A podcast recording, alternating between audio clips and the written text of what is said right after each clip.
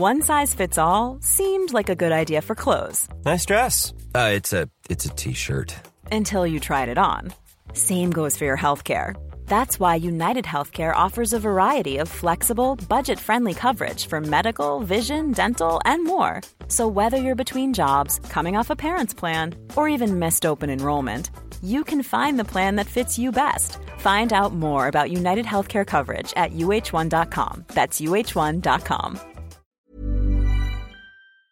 Out of all of your current releases, though, what do you think would make the best FIFA track? It's kind of a commentary on stuff that was going on in my own life and realising that a lot of my mates were also struggling. And the rest of the band were looking at me like, what are you doing? And then the bride just looked round and gave me absolute daggers. And they wanted us to play as soon as the final whistle went.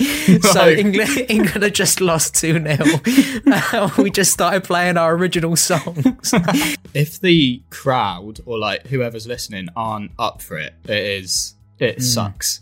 And you get that a lot in pubs. Some people just want to be in there and drink and they don't want to hear your songs. But I'd be driving to work and I'd have the radio turned up really loud because I didn't want to think about anything.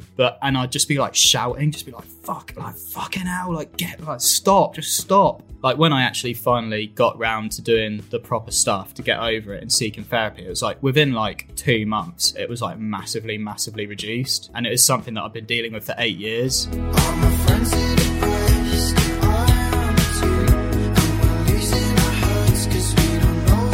Yes, people, welcome back to the Football and Feelings podcast. I am Liam, your host as always. I hope you are keeping well and finding joy in some of these tough days that we are all facing. And I hope this podcast has helped as well find some sort of release in your day to day. And if that is the case, then feel free to leave a 5-star review, just a bit of admin there to get out of the way swiftly. But for now, let me introduce you to my guest for this episode. I'm joined by the singer-songwriter, come YouTube creator, a real advocate for the synthesizer. It's complete dreamboat, Alfie Indra. Alfie, how are you, sir? Hello, mate. I'm good. How are you doing? I'm great. Yeah, I'm great. Thank you, mate. If you want, I can cut that up and you can have that on your website, that introduction. Yeah, that's going poster. Everywhere. Yeah, that's the best intro I've ever got. Unreal.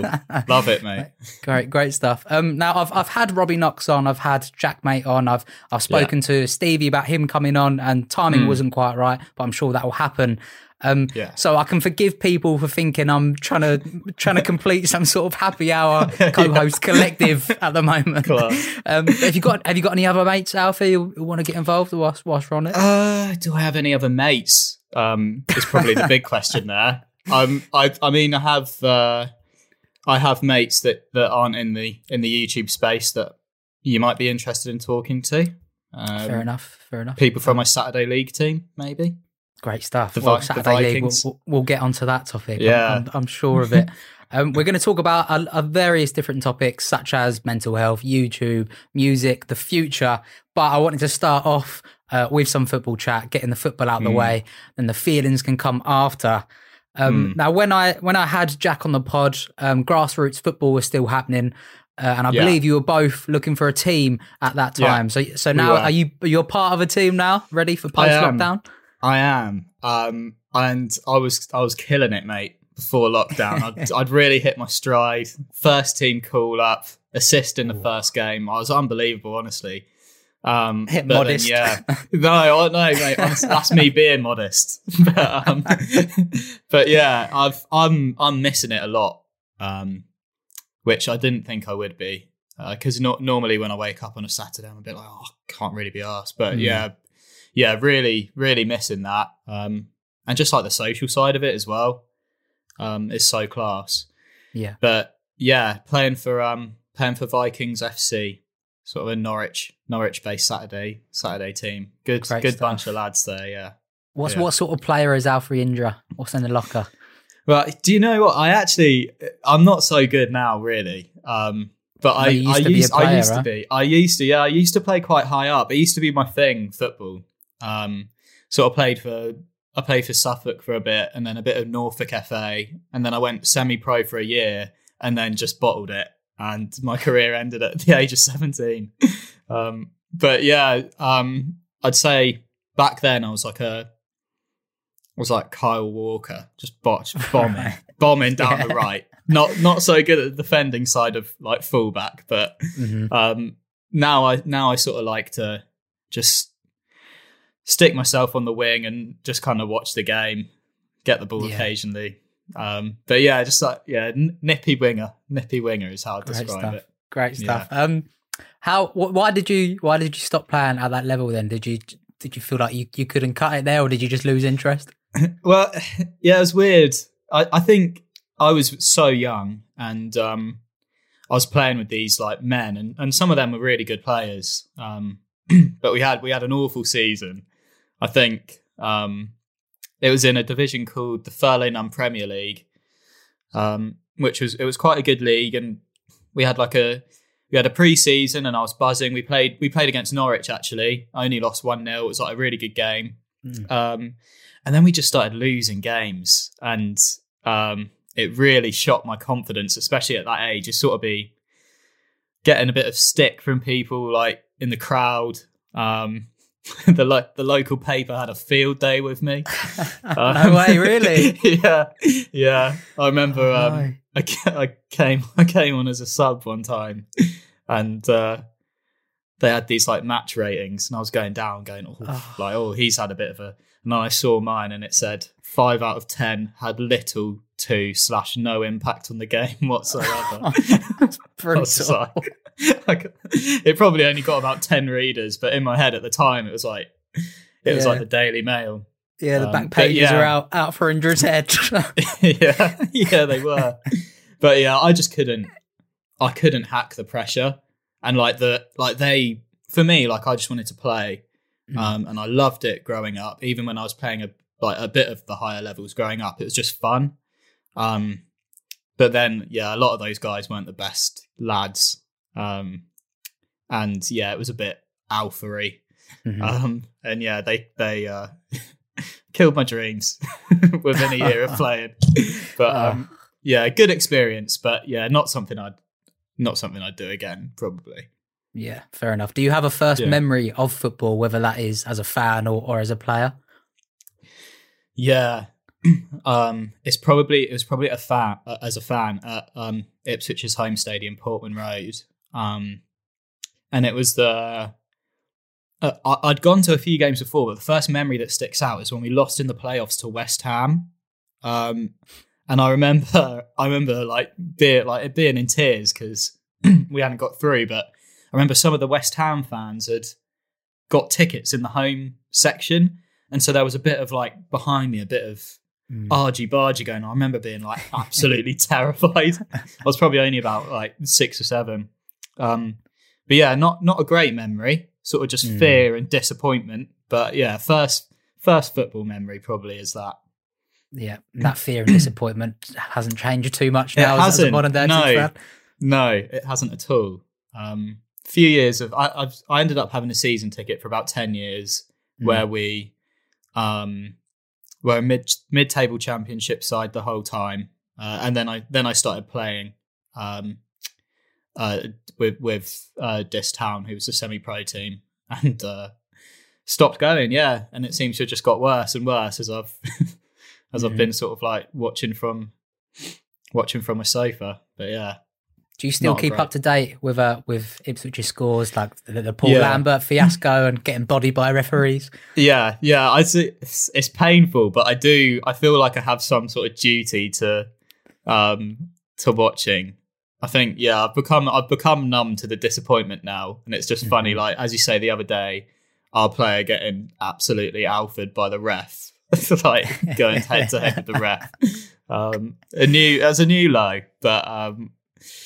Yeah, we are rubbish, and it's been hard to come to terms with the fact of us being like a League One side now. I don't think we're even like we're not a sort of League One side that's going to go up like Norwich did and have a bit of a shake up. No, we're a mid table League One side now, which is fair enough. Oh, that's horrible, man. I need Indra on board. Indra in, I say. They do, mate. Yeah, get me in. Get me in right back. As long as they're nice to me. Now, football music crossover quite often, especially with things like Soccer AM and FIFA, have an influence that sort of culture And you often see musicians who are decent at football, like Tom Grennan, Serge from Kasabian, the lads from Blossoms as well. Out of all of your current releases, though, what do you think would make the best FIFA track? Oh, I have this song called "Just a Kid," which when I made that song, there's an intro to it, and I just thought I can hear this on FIFA, and then my head was going, it's going to get on FIFA. Obviously, didn't happen, but I'd say that one is. It's kind of that like upbeat indie FIFA sound. Yeah, for sure. Yeah, I'd agree with that. I think that's what I was thinking when I wrote this question. Yeah. It's strange how much FIFA is like such an iconic thing to be part of that soundtrack now. Although it's sort of tarnished a little bit now. This year they've changed it up a bit. Yeah, it wasn't one of my a guy I know in music called Oscar Lang. He got his song on there, and it can really make your career like. The songs on there become so recognisable, and you do probably make quite a decent amount off getting on FIFA. Yeah, so definitely something so. I'd love that. But not yet. Not yet. Hopefully next time when I'm doing my Colchester career mode, I'll have. Oh, you'll hear it, mate. You'll hear it. Now, your most recent release. All My Friends Are Depressed gained a fair bit of notable radio play. A great song, and it seems to have done really well. And it paints a really clear picture of how a lot of the younger generations feel in this day and age, but especially right now. But you didn't write this song in COVID times, right? No, so I wrote it, I probably wrote it about a year before it was released. And sadly, when I released it during COVID, it was like more relevant to the current state of our generation than it was at the time, which is really sad. But yeah, people seem to have sort of connected with it a bit over the last few months, understandably. Mm-hmm. Yeah. Where did the inspiration come from? Is it as maybe as obvious as it seems from the title? Yeah, it was kind of it's kind of a commentary on stuff that was going on in my own life and realizing that a lot of my mates were also struggling, and that even broader than that, like a lot of like people our age are struggling. So yeah, it was just something that like I've been trying to write lyrics that are really like, I don't know what the word is, like colloquial kind of like stuff you would say in a sentence, but then you put it into a song. So like All My Friends Are Depressed is, definitely just me looking at the current state of what it's like to be growing up in these times with the pressures that youth culture and stuff like that puts on people. Yeah. Yeah, absolutely. And your music has evolved a lot, I'm sure, from the African American and Ed Sheeran inspired G-Boy back in the day to your current sound. What are your biggest inspirations sound wise at the moment? Oh, at the minute, I'm listening to a lot of this band called Easy Life. I love them. It's it's like similar to my style, but just a bit more like bluesy, I guess. But I really like their lyrics. I listen to a lot of this artist called Phoebe Bridgers, who like sonically, like she sounds completely different to me, but lyric wise, I take a lot of inspiration from her because she'll sort of talk about like one of her songs is just like a conversation she had, and she'll just be like, I bumped into this person in the street, and like just go through the conversation. It's just like super relatable stuff, which I really like. So I say like those two at the minute. I tend to like not listen to loads of people at one time, and I just like hone in on a couple of artists and like rinse them and then move on. But yeah, those two are definitely the ones I'm listening to currently. Mm-hmm. Yeah, I did the same. I'm a massive fan of Easy Life. I saw him live last year. Year before, actually, sorry, before COVID. And on my Spotify Wrapped for the past 2 years, the top 5 songs have just been all of them. When I like an artist, I struggle to branch out and discover new music because I want to know all the lyrics. That's it. They're so good live as well. That would be that'd be a good like little support slot that I'd love to get one day. It's a unique live experience. One of the best gigs I've been to, though. Yeah, for sure. Yeah, they seem like really cool guys as well, I always think. Mm. Yeah. Do you try to like imitate certain styles and parts from artist music, or do you just try to sort of go with a blank canvas? Yeah, it differs song to song, but I'm very heavily inspired to who I'm listening to at the time. So like, the songs that I'm releasing next are very more Easy Life than the songs that I've released in the past. Mm-hmm. I really struggle to stick to one style and one sort of, like, I sort of find my sound with a batch of songs, and then I want to change it, mm-hmm. Which I don't think is always a bad thing. But yeah, I mean, occasionally I have a producer that I do basically everything with, and sometimes we'll hear a song and be like, oh, we've got to make something like this.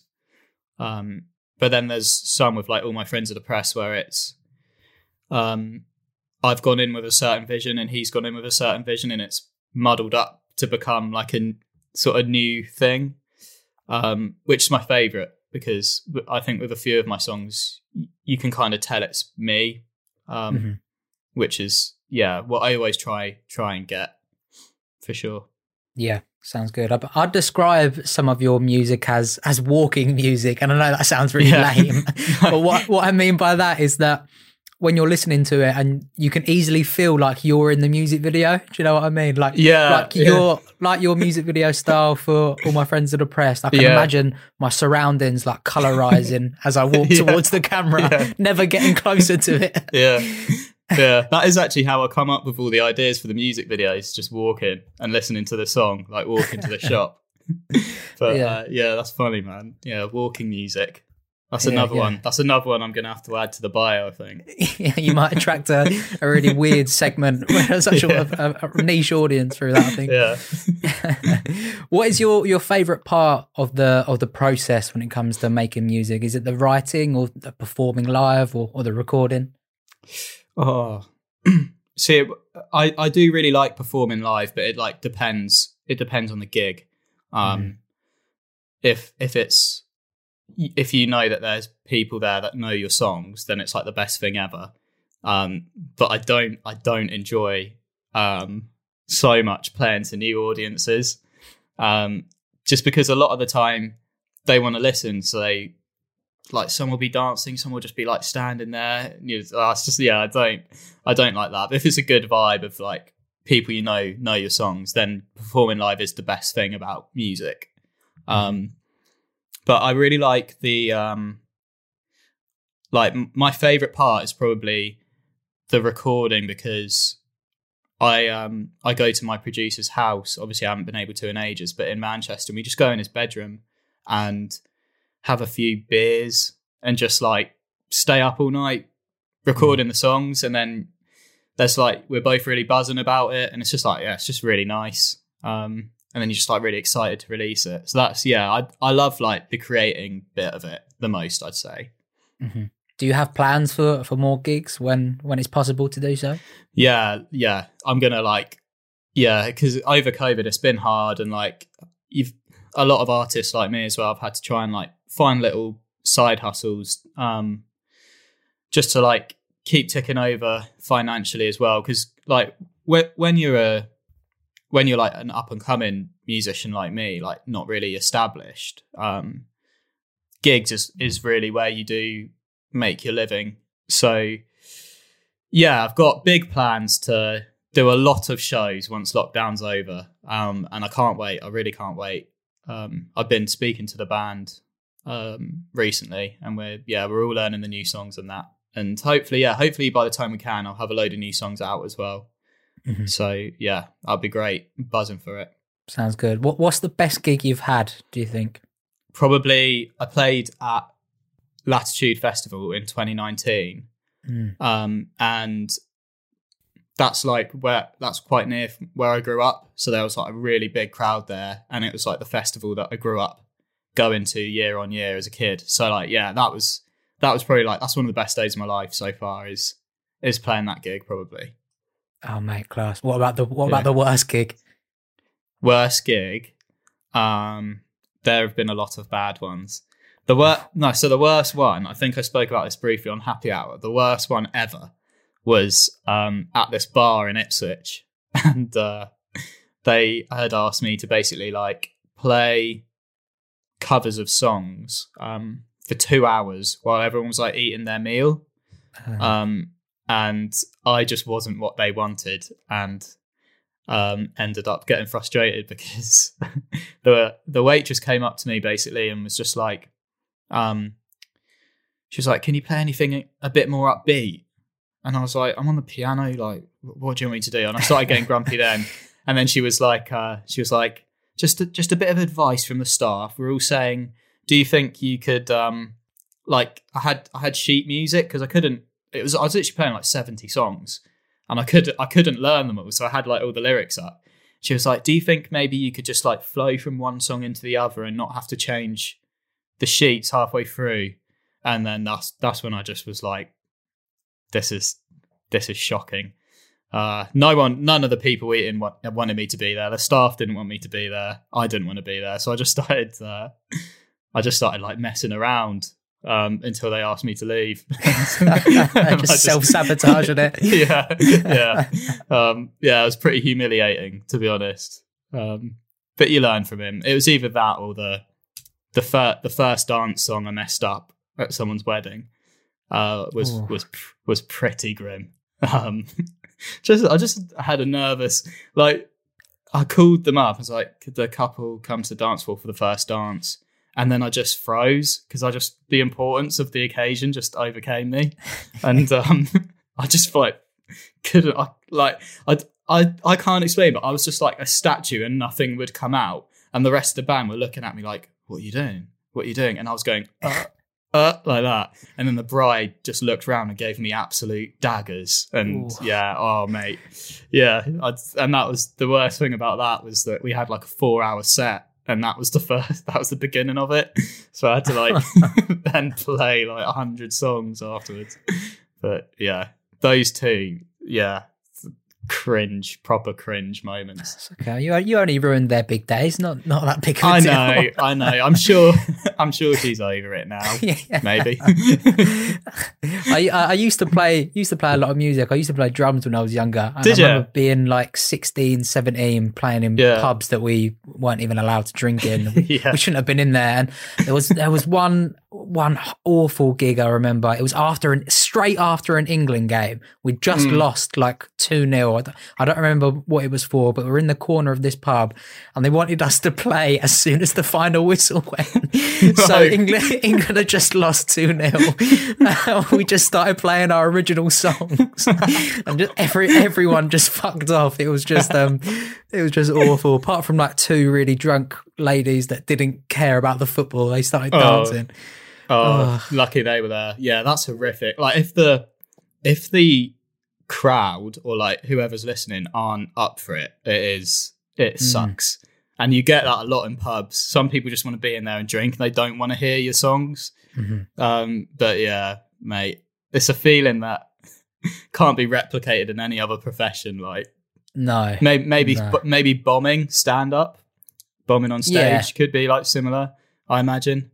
But don't want to experience that again. Rough. Yeah, you want the ground to just swallow you up. Yeah, you do. But now you've ventured into YouTube like fairly recently, I guess, writing some humorous tracks and some songs with Jack's channel as well. Yeah. Do you think that you could almost accidentally fall into this like purely comedy music route, or do you think you'd stick with what you can? Like, I don't want that.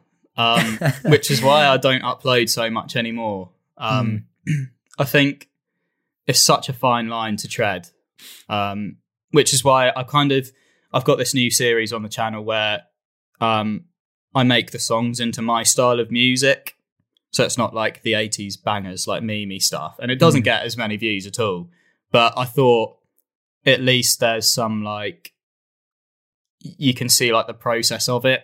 and the songs sound okay at the end. But yeah, like I was definitely falling into the trap of like everyone who was like following me just wanted to hear the funny stuff, which was a massive worry when I released All My Friends Are Depressed. But luckily, people seemed to like hop onto that. So yeah, it's something I'm always thinking about because YouTube became my job and I feel so lucky for that, and I don't want to throw that opportunity away, but also that isn't my dream really. It's a means to an end, and I want to do music. Mm-hmm. But yeah, like at the minute it's kind of like people are enjoying it, it's getting people on board, and hopefully have a wider listenership when I do want to release my own songs. Mm-hmm. But yeah, I don't want to be I don't know, you see like a lot of YouTubers releasing songs, and I think they're a bit too far gone down the YouTube route, because you're kind of like, aren't you that guy that, I don't know, I don't want to say any specifics because I get in trouble, but like, you know what I mean. Yeah. I was a bit, when I listened to you on Spotify, I was a bit surprised actually, when you go to like fans also liked or like similar artists, it did list a few YouTubers amongst it.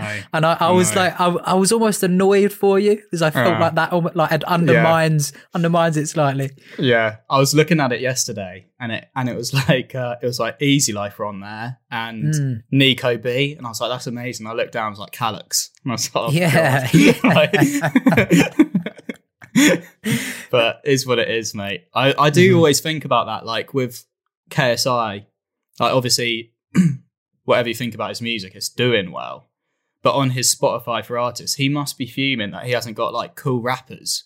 He's got like Miniminter and all those lot as artists also. Like I just think that must kill him, but well, it probably doesn't because he's a millionaire and he loves it. True. But yeah, I mean, I'm definitely, when I release my next few songs, my channel will become way more just my music based stuff, because that's just what I want to do really. Yeah. Will we see Robbie Knox featuring on an official track? Oh, mate. I don't know if vocally... Not yet. I don't want him to overshadow me, but I think I'd love to do. I want to get some YouTubers in, like some YouTube mates in the music videos. I think that'd be funny. Mm-hmm. So yeah, maybe Robbie could do that. That's a great idea. I'd love to see it. Now you said that you want to do music, but if I throw this hypothetical at you, would you rather have 1 million subscribers like that? Or a small theatre sellout UK tour. Let's say 12 dates. I don't know. What's a small theatre capacity? 400? 12. 1,200. No, 12. So 12 times 400. Yeah. Let's say 400 capacity. And it's sold out every time. But you or you get 1 million subs, but you can't try to convert that theatre show into subs in any way. Oh. Okay. Really the tour. 100%. 100%. I don't want 1 million subs. What do I need 1 million subs for? You have loads of money, probably. Yeah, that's true. In the future. Actually, 1 million subs, actually, No, definitely not. I feel like if I wanted 1 million subs, I'd have to do, like, weird... I don't know, reaction videos and stuff. That's what people like, isn't it? No, not for me, mate. Not for me. Fair enough. Good. I'm glad to see you sticking with that. Yeah. I really tried to throw your moral compass off there. That was nice. That was stressful. Now you've been on Happy Hour a few times as a co-host. Yeah. Can we expect to see you on the pod again? I feel like I haven't seen you on there for a little while. Yeah, I mean during COVID times, obviously limited the amount of people that could go in the studio, and like I think Robbie's become like quite a staple for the podcast now, but I'm hoping to go on. We've been talking about it, so I'm hoping to maybe go on next month. Okay, nice. And have a little chat and do it a bit more, but I mean they're smashing it, and I think, to be honest, they're doing so well that I don't think they should try and change it too much, and I'll just always be there if Stevie's not there or Robbie's not there or whatever. mm-hmm. Which is kind of how it's worked before. I think I did Gibbs one and Stephen Tries is one, and Stevie can do them. So yeah, off the bench, mate. Like impact happy hour sub. Unfortunately, you're getting used to that. Yeah, I know. Yeah. He's an impact player. Yeah, definitely, definitely. One of the most known clips on the podcast with yourself in is about opening up about your OCD, or specifically retroactive jealousy OCD. Now, I really enjoyed that video. Not that sounds horrible. I didn't enjoy it, but you know what I mean. Laugh a minute. Yeah. It was an interesting watch, but I don't want to misinterpret this too much. Do you think that you could explain what it is for those who haven't seen the clip?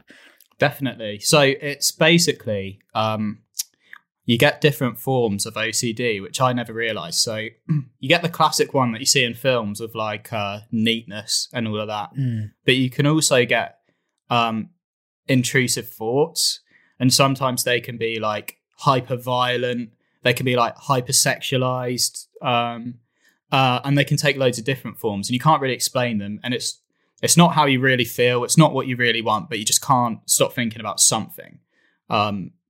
So mine was always growing up and being a teenager, mine was always about if I had a girlfriend and that, it'd be their past would be on my mind all the time, and to the point where it was every 10 seconds or whatever, and it's weird because I was actually I've got so much better now. I'm been put into, because my OCD got really bad, but I'm been put well into the recovery stage now. It doesn't really have too much impact on my life at all. Oh, great. But I remember at the time it was a year ago, I'd be driving to work, and I was just remembering this yesterday, but it's quite a good way of explaining how bad it is. But I'd be driving to work, and I'd have the radio turned up really loud because I didn't want to think about anything. And I'd just be shouting, just be fuck, fucking hell, get, stop, just stop. And that, sometimes it wasn't even the retroactive jealousy. It would be I'd look at a number plate of the car in front of me and memorize it, and then I could not stop thinking about the order of the letters on the number plate, to the point where it literally drive me mad, and I'd be I just really want to stop thinking about this now, but I can't. And yeah, I've always had stuff like that, even when I was a kid. But yeah, the worst it got was the retroactive jealousy, which was I think because the thoughts weren't really stuff you'd want to think about anyway, it was way more painful. Mm-hmm. So yeah, horrible condition. Yeah, stuff like that is tough for all the different varieties of it are so tough for people, because I sort of know how it feels. I get intrusive thoughts, but they're more sort of anxiety induced, coming from that side of things, and you feel like you can feel like a prisoner in your own head. If there was another person there going like that to you, you'd turn around, would you just fuck off? Yeah, literally. Yeah. And you're so right, because you can't go anywhere. You can't do anything. It's in your mind. Yeah. Yeah. But, there's so many ways of, when I actually finally got round to doing the proper stuff to get over it and seeking therapy, it was within 2 months it was massively reduced, and it is something that I've been dealing with for 8 years. So yeah, sometimes I think the solution is easy, you just have to know what it is. Mm-hmm. Which was definitely the case for me, for sure. I know what you mean. How much has changed since that video? Did you imagine you got quite a lot of messages and stuff like that, people sort of opening up to it about it? I still get them today. It's so weird. Because I used to YouTube it all the time. And when I first started having it, when I was probably 16, I would type it in on YouTube and nothing would come up. And now when you type it in, that happy hour clip is the most viewed one, which I find so mad. And I'm so happy it's sort of helped people or made them realise, when I was 16, I would have loved someone to be what you're going through is this, and you can sort it out. So that makes me really happy. I sometimes feel a bit when people do message me, I link them to other places of people that actually are professionals, because I sometimes get a bit worried that people reach out to me thinking I'm sort of an expert on OCD, whereas I'm really not, and I don't want to tell someone the wrong thing, and but don't carry that weight on your shoulders, right? Yeah, definitely. But yeah, it's like, it's been good. Like, all my friends obviously found out, my family, and that was kind of like refreshing in a way. And I started my therapy a week after that. And yeah, I mean, the retroactive jealousy side is like pretty much just gone, like completely. But I have cross-compulsed, which is when you're coming to the end of the thing you're fixating on, and your OCD like latches onto something else in your life, which has been happening to me with, weirdly, with like numbers online, like social media numbers. So like I got loads of YouTubers saying happy birthday to me on my birthday, and I got loads of followers from that on Instagram. And since then, like, it's going down a lot, because obviously people are like, oh, who is he? Like, I just followed him because it's his birthday. and the last sort of month or so, been like so stressed out about that, and looking at the numbers going down and down. And then my YouTube views, I had all those 80s bangers, and that's been going down, and I've been just like getting so overwhelmed by it, being like, oh, no one cares anymore. Like, I've had like this peak and it's never gonna whatever. And so that's been like what my OCD has latched onto more. But then I've been talking through that with my therapist and stuff, and that's been getting better. But weirdly, I saw I'm Alex in a live stream saying a similar thing, that he had uploaded a couple of videos and they hadn't done very well. And someone in the comments was saying like, oh, this sounds like upload anxiety, which is when if you're like a creator and your videos aren't doing very well, you get proper scared about putting another one out, because it reinforces the fact that you think people don't care about you and that like you're shit and all of this. And that's part of why I haven't been uploading as much as well. It's like that 1 to 10 thing on the YouTube studio, where it says like you get that 10 out of 10. It's just like such a shit feeling.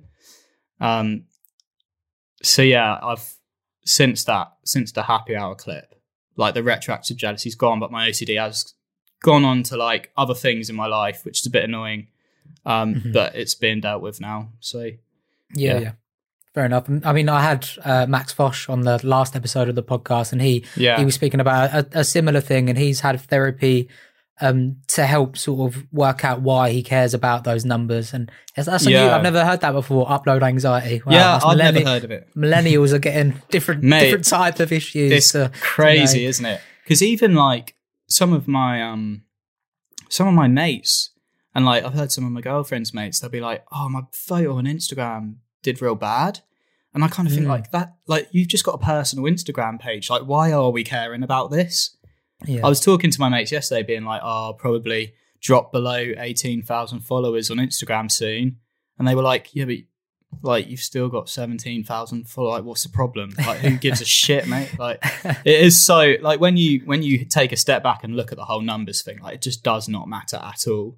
And we're all just like, they're just videos. Like, it just doesn't matter. But yeah, like I watched that clip with Max, and what he was saying resonated a lot. Like, yeah. It's why do we care? It's mad, mate. It is mad. Yeah, I can't it's an addiction. It's an addiction for people, in my opinion. Like, you can literally just pay for views and likes, which mean nothing though. Like, you can pay to get like hundreds of thousands of likes on a photo, but they're not like, they don't mean anything, because they're not a person actually engaging. That's just some bot has done that. I know, and it's crazy, because like, Max might feel like a video's done really bad, but I've never looked at any of his videos and thought they've done badly. And it's just like everyone, you feel like everyone's doing better than you. So like Max might look at like, I don't know, someone like Jack and be like, oh, look at the views he's getting. And then Jack might look at KSI and be like, look at the, And so it's like, Yeah, it's weird that, like, it's strange to me that, like, Max would have any anxiety about it, because I think, oh, you, like, smash it all the time. Like, you get loads of views on every video. But then, yeah, like, I totally get that. It's that one, mate, it is that 1 to 10 thing on YouTube Studio. Since they've added that, it's so bad for your mental health, because it's literally ranking, like, it's like, if you get a 10 out of 10, it's just like, yeah, this is terrible. Like, I'm surprised they haven't taken it off yet, actually, because a lot of people have been complaining about it. I think that you're the fourth person I've had on the podcast talking about it, and like, it just, no one seems to like the idea of it. Yeah, but you can't stop looking at it. You literally can't stop, because like, the other thing is, like, you can see the views, and so like my one with Robbie, that was like a proper 10 out of 10. I was really happy with the video, but it's the worst performing video I've done in ages, and I can't explain why, because sometimes the algorithm just doesn't pick stuff up, like it just doesn't happen, but I'll be looking at that and it'll be like on 8.2k, and then the one above it will be on 8.3, and you'll keep checking it, and so, and then it will go 8.3 and 8, and they'll be level, and then it will drop by 2, and it's just like, it's a constant, like, endorphins rush or whatever they say. It properly is, like, chasing, yeah, they the need dragon. To get, yeah, mate, it is. It's chasing the dragon. Chasing that social media dragon, man. It is. It is. And you back to the retroactive jealousy, OCD. You mentioned on that podcast on Happy Hour that at the time people had opinions about it that didn't reflect much of an understanding of the topic, I guess, at the time, like people saying it was a lack of respect for others and maybe like a form of sexism. But do you think that understanding has changed quite a lot now then?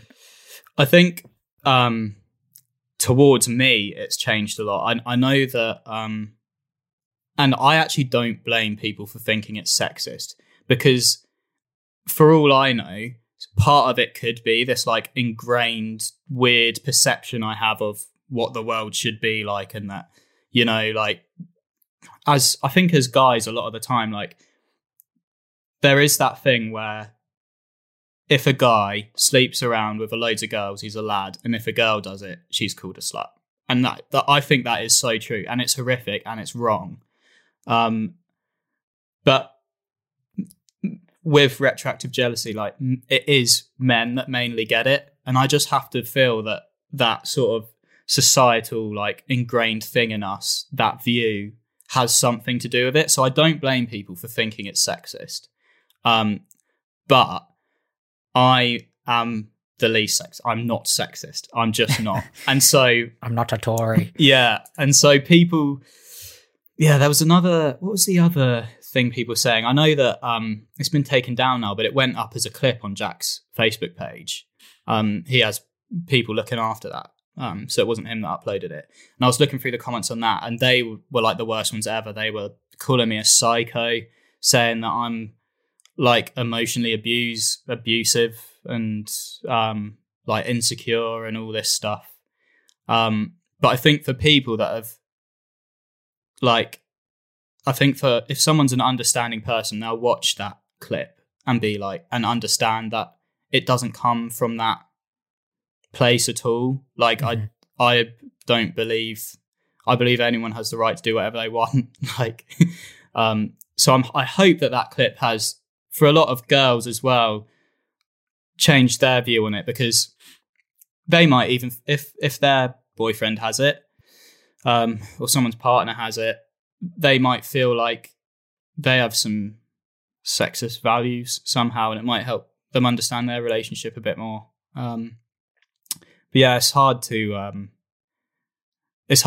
actually argue with the sexist thing, because the thoughts are so irrational. It's hard to, like, properly, like, have a rational debate about it. Mm-hmm. But yeah, I really hope that perception, has been quashed a bit since the clip, because it's definitely not the case with me, for sure. It's great that you like you said, your OCD sort of moved away from that now, but I imagine when you're in that sort of haze of it becomes very difficult to differentiate from, like, the person in question, and, like, the context in which you're having these thoughts. So, like, I mean, like, what I'm asking is, that does that make it difficult to work out if someone is, like, a good fit for you, or if that's just not the case at all? Does that make sense? Sorry. It's Yeah, it's funny because you only really, in some ways, the OCD is a sign that you really like the person, because it only comes about when you're like really emotionally invested. Right. So if I've been seeing someone and nothing's like, I haven't had any intrusive thoughts, that's always just ended. Whereas the actual like the relationship I'm in now, it was so bad at the start, and I think that's because you like love them so much, and so the OCD is that much worse. Mm-hmm. But yeah, I know what you mean. Like, I guess it could be hard to understand if, like, yeah, it's because you like them so much, or like, is the OCD making you feel passionately in general? Mm. And like, yeah, that's a really good question. I don't think I really know the answer to it. The only thing I can say is, like, from personal experience, it comes about when you're more emotionally invested in that other person, and and it's worse when you like the more you like them, the worse it is for me, definitely. Yeah, that sort of makes sense, I guess. Like, your mind's almost looking for any excuse to stop you enjoying something. Yeah, mate, for sure. You speak quite openly about like how you started therapy. I know you tweeted about this only the other day. Yeah. Is that something that has continued to help and has become like a consistency in your life? Yeah, I actually don't think I'll ever stop, even if I'm okay, because it is literally like that, and like I'm really lucky in that, like, I have a really amazing supportive girlfriend, because I imagine that would be horrific if you didn't. But like going to therapy is like the most life-changing thing that I've ever had, and if you can afford it, because like some sessions, it's really consistent with me. So I was doing once a week since I've got better. It's once every other week on a Friday night. And some sessions I'll have nothing to say to him, nothing bad, but I just talk about my week, have a chat. But then the next week I might have something really deep to talk about. And so I don't think I'll ever stop, because I think my nature and human nature is to always, there's always going to be something bothering you. And it's just really nice having someone that you know you could tell anything. They're paid to listen to you, and they're paid to help you through it. So yeah, like I tweeted out saying I'd had a tough couple of weeks, and it was to do with like the numbers side, like Max Fosh was saying. And that's something that like I'd never had a problem with before. And I'm so lucky I had a therapist to go to that Friday to talk through with it, because if I didn't, I'd probably still be feeling like that now. Mm. So yeah, like if anyone is struggling and they can afford it, because the thing about therapy is I always feel bad saying like, oh, everyone should have therapy, but some people can't afford therapy and it's difficult. Mm-hmm. But saying that, I did go through at the start, I went through when I was living in Ipswich, this thing called Suffolk Wellbeing, which was a free service. But yeah, I will probably consistently go to therapy for the rest of my life now, just because it's part of my routine now, and I couldn't do without it now, definitely. Mm-hmm. Yeah. Do you speak to friends about these things at all? Like, I know you had that sort of heart to heart with Jack once on the way back from a night out. Yeah, that's crazy, but sometimes it's hard to like to find the right people, or you don't want to trouble everyone with these things. Yeah. Yeah, I mean, I live with my girlfriend, and I talk to her about all my problems. And I have a management company, I have a day-to-day contact who I really get on with. And if I have like work stresses, I can talk to him. And if I have bad OCD days, I can talk to Jack, because I know he understands that. But there are some things which I would only tell my therapist, just because if they're like really deep, or I don't want to, I know it's a weird thing, like sometimes you don't want to, like, if I've messaged Jack a lot, I don't want to like put more of my emotional crap onto him. But yeah, I just have a note section on my phone. I write down all my problems. If they haven't been sorted by my friends or my girlfriend, then yeah, just take it to him. So I always have someone to talk about. But yeah, very lucky to have my girlfriend. I'm very lucky to have Jack, who understands OCD, because that, like, if you don't have intrusive thoughts, it's really hard to explain the stuff you're going through to people that don't understand it. So yeah, like, yeah, talking to friends, especially for like the more minor problems, like, yeah, I always do it all the time. Mm-hmm. Yeah, it's a place for balance, isn't there, really? Like, I've got some friends that I speak to about deep stuff, but I've got other friends that, like, without sounding bad, the conversation's quite shallow, but I wouldn't want to change that. Like, that's fine, because that's like a escapism. If I was speaking about deep topics all the time, that would drive me insane, I think. Yeah, like, that's, like, I have a couple of mates who I play PlayStation with all the time, just online, and sometimes we'll have like deep ones over text, but when we go on PlayStation, we literally just talk about football and funny stuff and play FIFA. And I would never want that. I wouldn't want us to start being like, oh, my OCD's getting bad. Like, I just want that to be something I look forward to. And like that sort of friendship, like, as you say, like the more shallow conversations, that I think that really does have its place. Like, the people I play football with, I don't know them that well, so that's just like a banter, like nice, light, frothy conversation. Yeah, see that ludicrous display last night? Yeah. They've just got hold of the fruit video that I did on Jack's channel. Really? Oh mate, I try and hide that from everyone, and they got this morning. I woke up to a load of messages on the group chat. Oh, it was horrific, absolutely horrific. Mr. Showbiz over here with all these banny videos and all that. Yeah.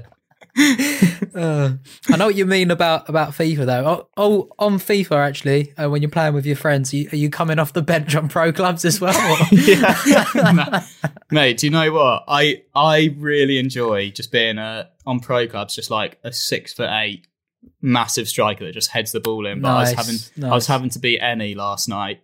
And it was a lot of pressure, innit? You can't relax. And like the thing about Eni is you get the blame for everything. And it's like you can have two people playing up top and they don't get the ball, but if you make a mistake at the back, it is horrible. If you ever, if you and your mates ever want a game, bring it on. We'll have it. We'll have Essex versus Colchester versus Norwich derby. Sort of. Mate, let's do it. We're all right. We're in. We've just got promoted to Div 3. Oh, okay, nice. We seem to sit in Div 3 fairly consistently. We've been up to 2 a couple of times, but we keep coming down. Oh, mate, I can't. I've not different been to vibe 2 up yet. There, man. Different vibe. It, like the gap between 3 and 4 is 4 is like you just have fun. 3, mate. Yeah. Oh, it's impossible. Brutal. Yeah. It's a tough league. I never come off it feeling relaxed. Like I always feel so stressed. No, it's horrible. We always fall out. We always fall out. Like I fucking hate you. Like and everyone gets defensive. Yeah, one make of a them, new group chat without this one. One of them last night. Every time I miss a one-on-one, and be like, "I'm lagging." Yeah. So you're not. Yeah, funny that. Yeah. Great time.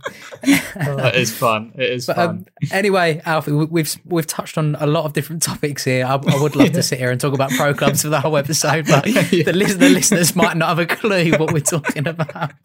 But I always like to finish these episodes with long ball questions, I like to call them, just random. Some of them are like hypothetical, just some of them are deep questions. In this case, I think they're all deep questions, sort of. Okay. But yeah, we'll go through those to round it off if that's okay. Yeah, man. Go for it. Let's do it. First question, what about yourself are you most proud of? These are deep questions. They're positive though. These are all positive. Yeah, that's nice. I think I'm proud of my my creativity. I think I'm quite a creative lad, and I like that I can do my music stuff and then do the YouTube stuff on Jack's channel as well. So like, yeah, I guess that if you had to force me to say something. Right, I'll just say I'm not forcing Alfie to say anything. Next question, what is your biggest goal for the future? Biggest goal is to be living comfortably off just making tunes. Mm-hmm. Yeah. So short term, that might be like, I don't know, getting signed or having a song doing really well. But yeah, long term, I just want to sit in here and make my songs, and that's all I have to do in life for sure. Great stuff. Yeah. Next question. What makes you happy? What makes me happy?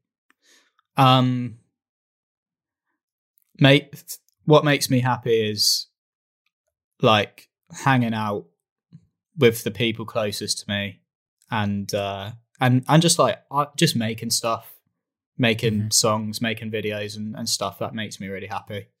Great stuff. Great. And the final question of the day, Alfie, what are you most grateful for?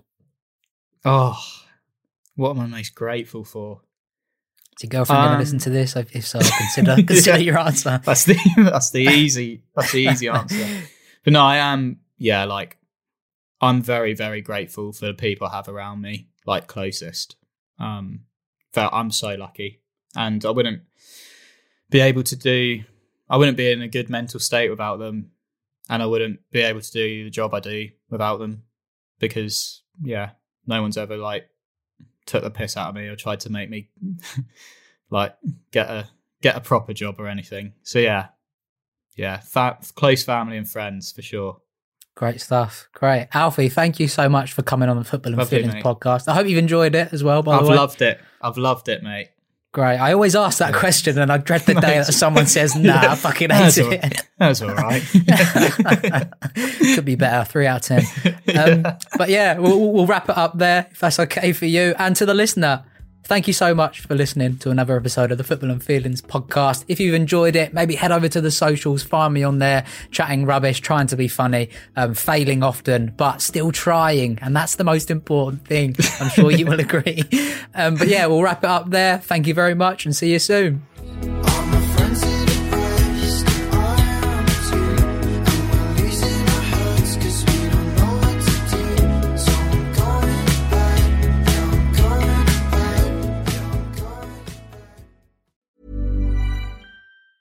Planning for your next trip? Elevate your travel style with Quince. Quince has all the jet-setting essentials you'll want for your next getaway, like European linen, premium luggage options, buttery soft Italian leather bags, and so much more. And it's all priced at 50 to 80% less than similar brands. Plus, Quince only works with factories that use safe and ethical manufacturing practices. Pack your bags with high-quality essentials you'll be wearing for vacations to come with Quince. Go to quince.com/trip for free shipping and 365-day returns.